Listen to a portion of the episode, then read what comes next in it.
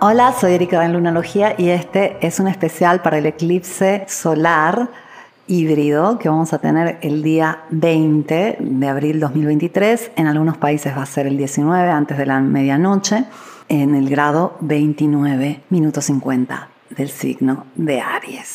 Wow, wow, wow, qué eclipse que se nos viene. Este es este, un evento maravilloso desde el punto de vista astrológico ya que eh, para empezar es el primer eclipse que tenemos en Aries desde septiembre de 2015. Entonces es el primer evento en el signo y eso ya nos dice, bueno, aquí hay muchas cosas que rever, hay muchas cosas pendientes, ya que Aries representa un área de nuestras vidas, no importa qué signo eres.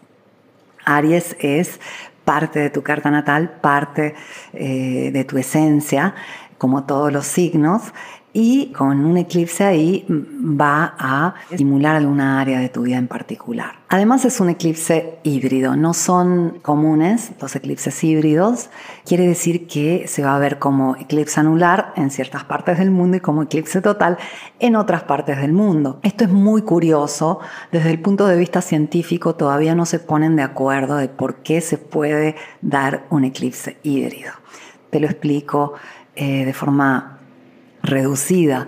Cuando tenemos un eclipse solar anular, quiere decir que hay un eclipse total y la luna está en apogeo, está lejos de la Tierra. Por eso se ve más chiquita del Sol y da esta posibilidad de que se vea un anillo de luz. O sea, que se le vea la luna un poquito más chiquita y forme este anillo.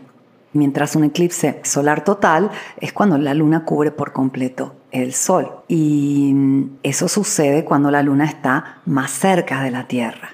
Entonces no, no hace del todo sentido cómo un eclipse se puede ver como anular de ciertas partes del mundo y como total de otras partes del mundo. Si haces los cálculos, es un poco difícil de explicar desde el punto de vista científico. Desde el punto de vista astrológico lo tenemos clarísimo, porque sucede, porque se ve así, es muy diferente obviamente la óptica, pero este, es entendible porque este, un eclipse puede ser híbrido.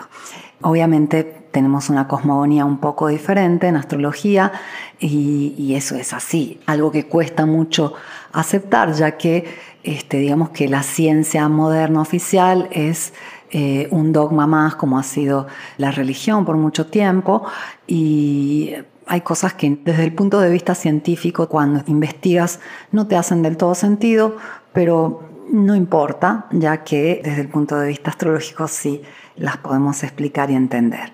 Pero bueno, cerrando esta paréntesis, este eclipse híbrido no es algo común, no es algo que se dé tan a menudo. Los eclipses totales se dan cuando ya hay una cercanía grande con el nodo, con uno de los nodos.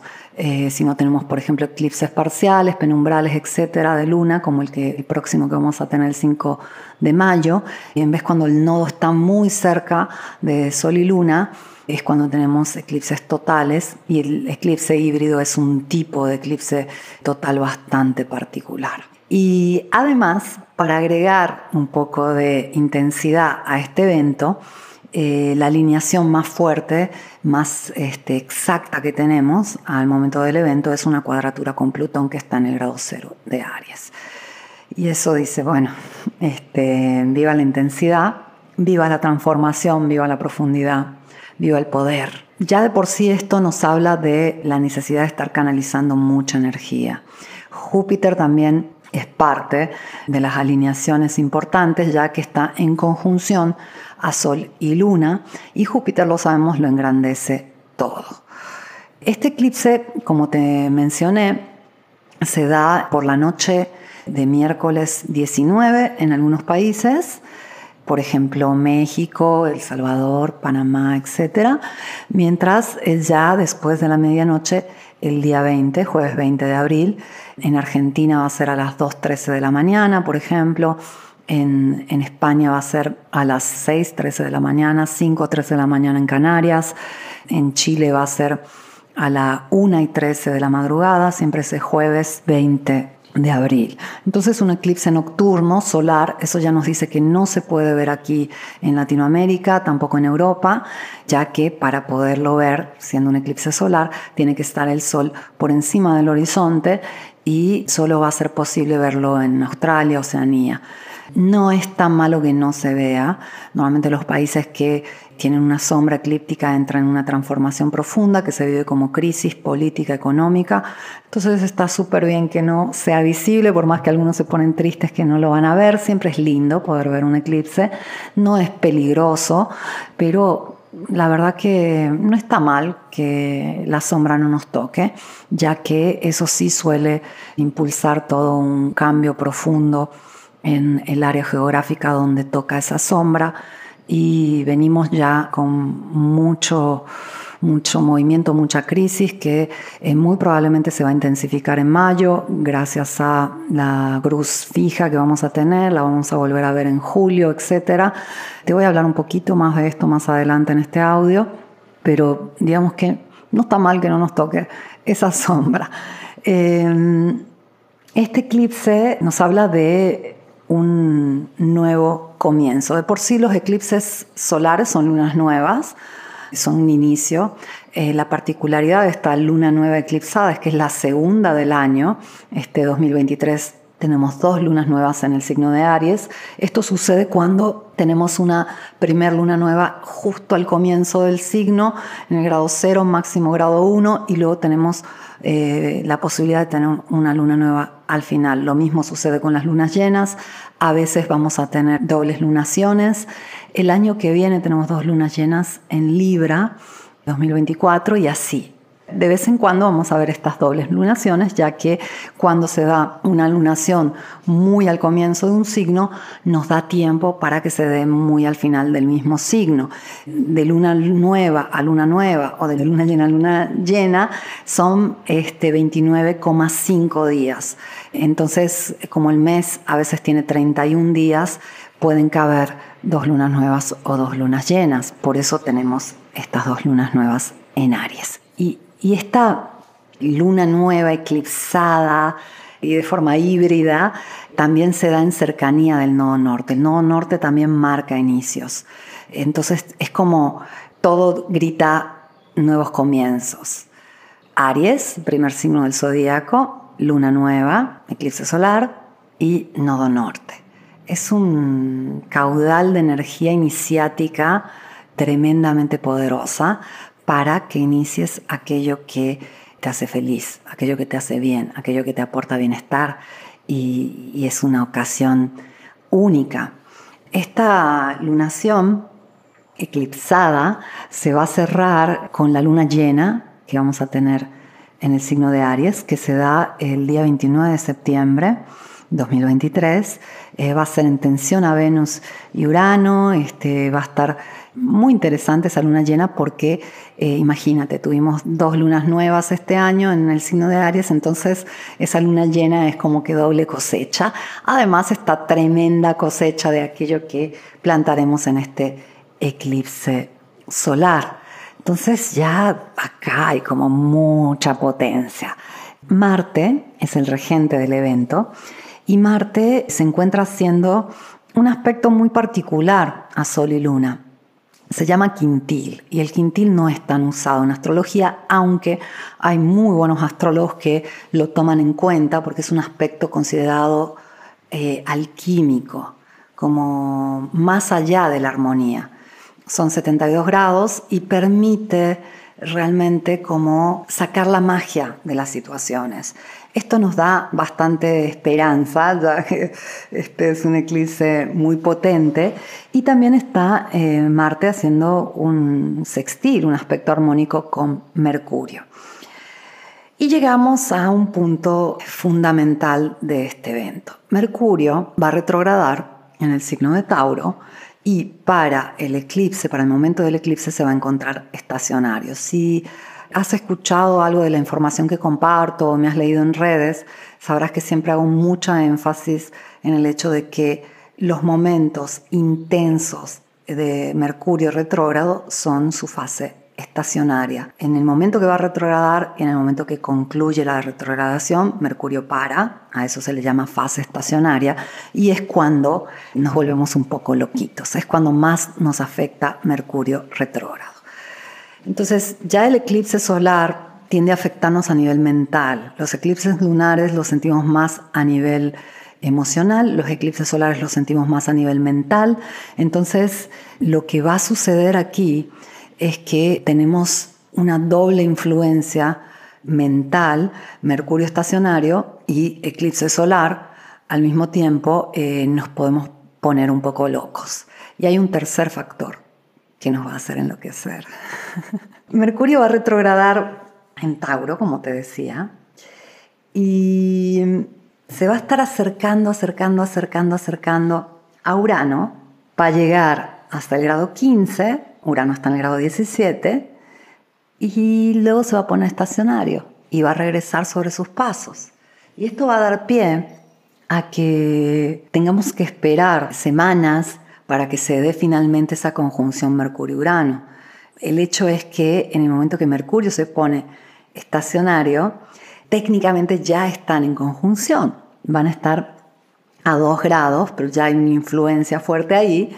Y Mercurio va a parar y va a decir, espera, antes de transformar por completo mis creencias, voy a tener que regresar sobre mis pasos, analizar bien toda la situación desde el punto de vista tangible, práctico, está retrogradando en un signo de tierra, y recién después voy a hacer esa transformación. Pero Urano, ¿qué hace? Urano acelera, Urano este, nos lleva a una situación futura, Urano evoluciona. Y cuando el proceso se está gestando, muchas veces en vez de sentir liberación, nuevos paradigmas, apertura mental, lo que sentimos es ansiedad. Este eclipse nos puede dar mucha ansiedad.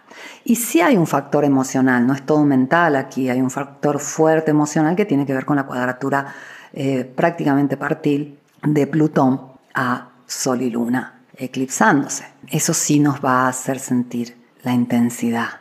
El tema recurrente de abril, mayo y que vamos a volver a ver a lo largo de 2023 en determinados momentos, es que hay una tremenda energía disponible. Hay un caudal de, potencia que es totalmente disruptor, es algo que, arrasa.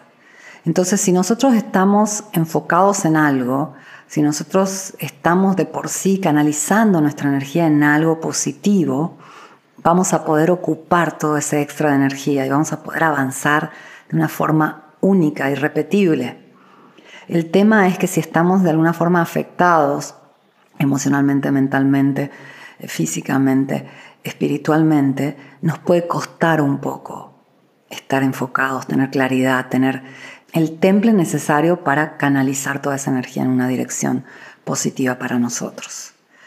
Y este es un tema que eh, en general vale para todos los eclipses, pero en este momento y eh, no solo en abril, también en mayo, con todo lo que viene, eh, estar conscientes, estar enfocados positivamente y estar dirigiendo la propia energía en algo positivo va a ser trascendental, fundamental, primordial. En caso de tener esos días donde no nos sentimos capaces, donde no nos sentimos bien, hay que apretar el botón de stop, pausa, descansar, meditar, leer un libro, estar con amigos, tomar un break, pausa, porque hay mucha energía disponible. Entonces, si estamos enfocando nuestra energía, si estamos canalizando fuerza en cosas que no son positivas, pelearnos con nuestra familia, este, quejarnos, hacer actividades que sabemos que no son positivas para nosotros, eh, etc., eh, se puede salir un poco de control. Es súper fundamental mantenernos enfocados. Hay muchas formas de hacerlo, meditar en las mañanas, escuchar audios, tener decretos, eh, hacer yoga, salir a caminar, pasar tiempo en la naturaleza, tocar un instrumento, hacer ejercicio, eh, estudiar, leer, enseñar, pintar, cocinar, eh, algo positivo, porque en estos momentos toda la energía que enfocamos se hace potente. Todo aquello que canalizamos tiene mucha fuerza. Entonces yo puedo hacer un comentario desubicado o, negativo eh, porque no estoy pensando bien y de ese comentario se puede desencadenar todo un caos, un drama que no quiero, no me sirve, no, no, ¿para qué? Entonces tenemos que ser muy conscientes de cómo estamos usando nuestra energía y eso quiere decir cómo estamos usando nuestra palabra, nuestro pensamiento, nuestra acción, nuestra emoción, cómo la estamos canalizando, qué estamos haciendo. Hay que estar muy, muy, muy conscientes porque hay una parte de nuestra Aries que es natural todo el tiempo, que es esa parte instintiva que hace y que, quiere más, que quiere conocer, que quiere conquistar, que quiere, quiere moverse, eh, quiere activar y que es hermosa, pero necesita estar en balance con lo demás, con la conciencia. Y quizás esto aclara un poco esta retrogradación de Mercurio que llega enfrente de Urano y dice, no, espérame, vamos a hablar, pero necesito unas semanas de proceso. Y Mercurio está retrogradando en Tauro, donde el nodo norte está finalizando su año y medio de tránsito y nos ha ayudado mucho a, a poder como cambiar un poco la relación con nuestro cuerpo, cambiar un poco la relación con nuestra estabilidad, cambiar la relación con nosotros mismos y ahora es como que decir, bueno, hay que eh, tomar el provecho de toda esta experiencia, de todo este cambio y hay que actualizarnos. Hay que tener en cuenta que eh, Libra es el siguiente signo de Venus, Tauro es el primer signo de Venus, Libra es el siguiente signo de Venus y es donde de la Tierra pasamos al aire, ¿no? O sea, del cuerpo y de lo práctico pasamos al pensamiento, a la mente. Y en Libra vamos a tener el no sur pronto. Entonces esa mente esa parte de ideas acerca de cómo nos relacionamos, qué nos gusta, cómo nos valoramos, etcétera, es lo que va a entrar en purificación por el próximo año y medio cuando el nodo pase a Libra en julio. Entonces, aquí hay una pauta de eh, seguir enfocados en mejorar nuestra forma de vivir, básicamente. Y eso se mejora desde adentro.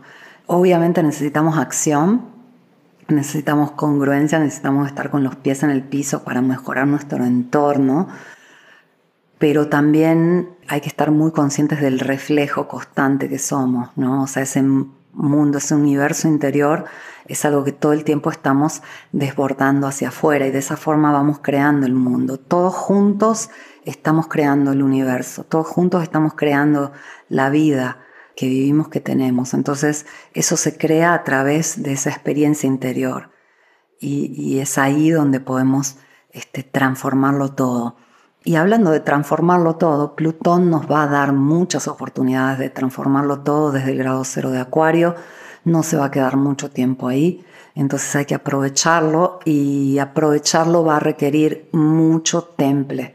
Ahora estamos frente al primer eclipse de la temporada, después viene un nuevo eclipse, el último eclipse en Escorpio, también va a ser muy fuerte porque es muy emocional, eh, es lunar, es de nodo sur, entonces nos habla de limpieza, y después de eso, el, el eclipse en Escorpio es el día 5 de mayo, unos 10 días después aproximadamente inicia una cuadratura fija, Júpiter va a entrar a Tauro, Marte va a entrar a Leo, el nodo sur va a estar al comienzo de Escorpio, el nodo norte va a estar con Júpiter al comienzo de Tauro y vamos a tener esta cruz fija tremendamente poderosa, que es un poco como tener mucha energía entrópica, mucha energía hacia adentro, es energía fija, es una energía que va hacia abajo, es una energía que, que se cristaliza, se concreta.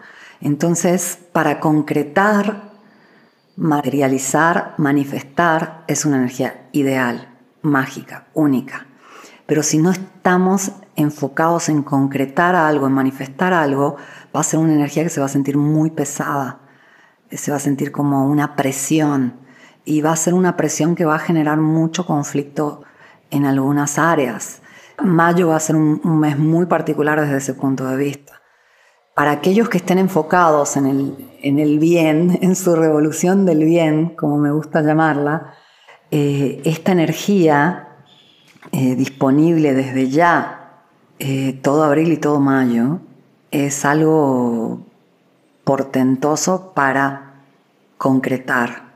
Para aquellos que están desenfocados, se puede sentir un poco pesado, se puede sentir conflictivo, se puede sentir como algo que nos aplasta, y hay que tener muy en cuenta que estamos limpiando mucho. Cuando tenemos el primer eclipse en un signo, vamos a ponernos al día con todo lo pendiente respectivo a esa área de vida que representa el signo o a esas funciones de vida si este eclipse está tocando planetas personales o puntos matemáticos de nuestra carta.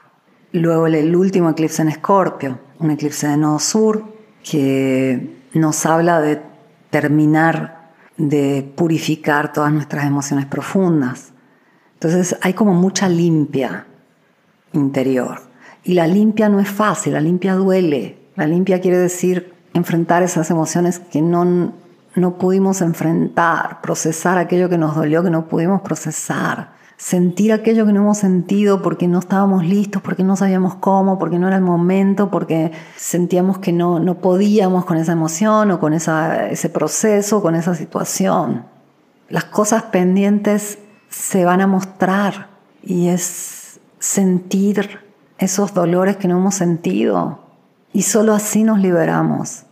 Entonces, tenemos mucho trabajo para hacer pero al mismo tiempo tenemos una oportunidad única, mágica, irrepetible para manifestar cosas grandiosas. Este es un, un periodo muy positivo para todos aquellos que se hacen cargo de su energía, se hacen cargo de sus emociones, de sus pensamientos, de su alma.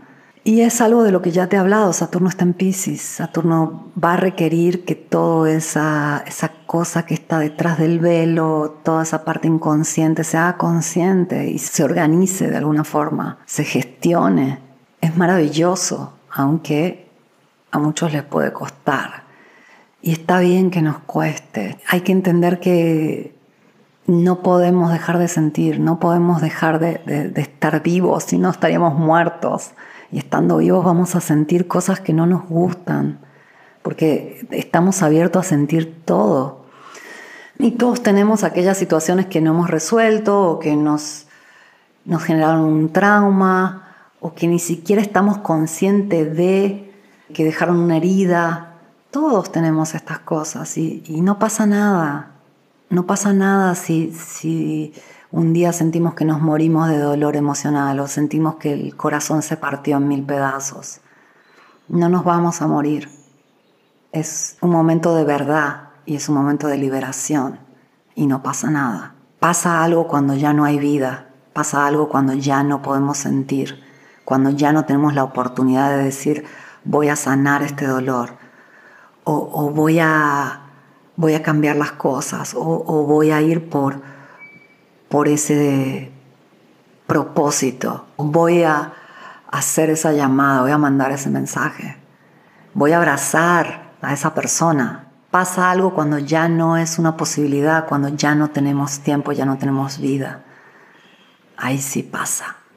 No pasa nada si un día tenemos que llorar o, o sufrir, sentir el corazón partido que no creo que el corazón se parta realmente. El corazón, o, tal vez lo que creo es que sí, el corazón se parte, se parte una y mil veces, y es la vida, y, se reconstruye. Y cuando se reconstruye, se está reconstruyendo con otros pedazos de otras almas y, más riqueza y más sabiduría y más capacidad de amar corazón vivo se parte, se va a partir, va a doler, está vivo. El corazón late, el corazón es exactamente igual que la luna. Tiene fases. Se abre, se cierra, se abre, se cierra, se abre, se cierra. Y no va a parar, no va a parar de sentir. Entonces, ¿qué vamos a hacer? Lo único que nos queda es ser más Aries, como este eclipse ser más espontáneos, ser más libres, ser más nosotros mismos, confiar, ser valientes, ser valientes para sentir aquello que va sentido, ser valientes para enfrentar aquello que va enfrentado. Hacer, decir, vivir, vivamos. Yo creo que esto es lo que más grita este eclipse, vivamos de verdad. Ojalá te haga sentido, te agradezco por haberme escuchado, nos seguimos acompañando y te deseo que este eclipse sea realmente esa oportunidad que estabas esperando para manifestar algún sueño pendiente. Te abrazo.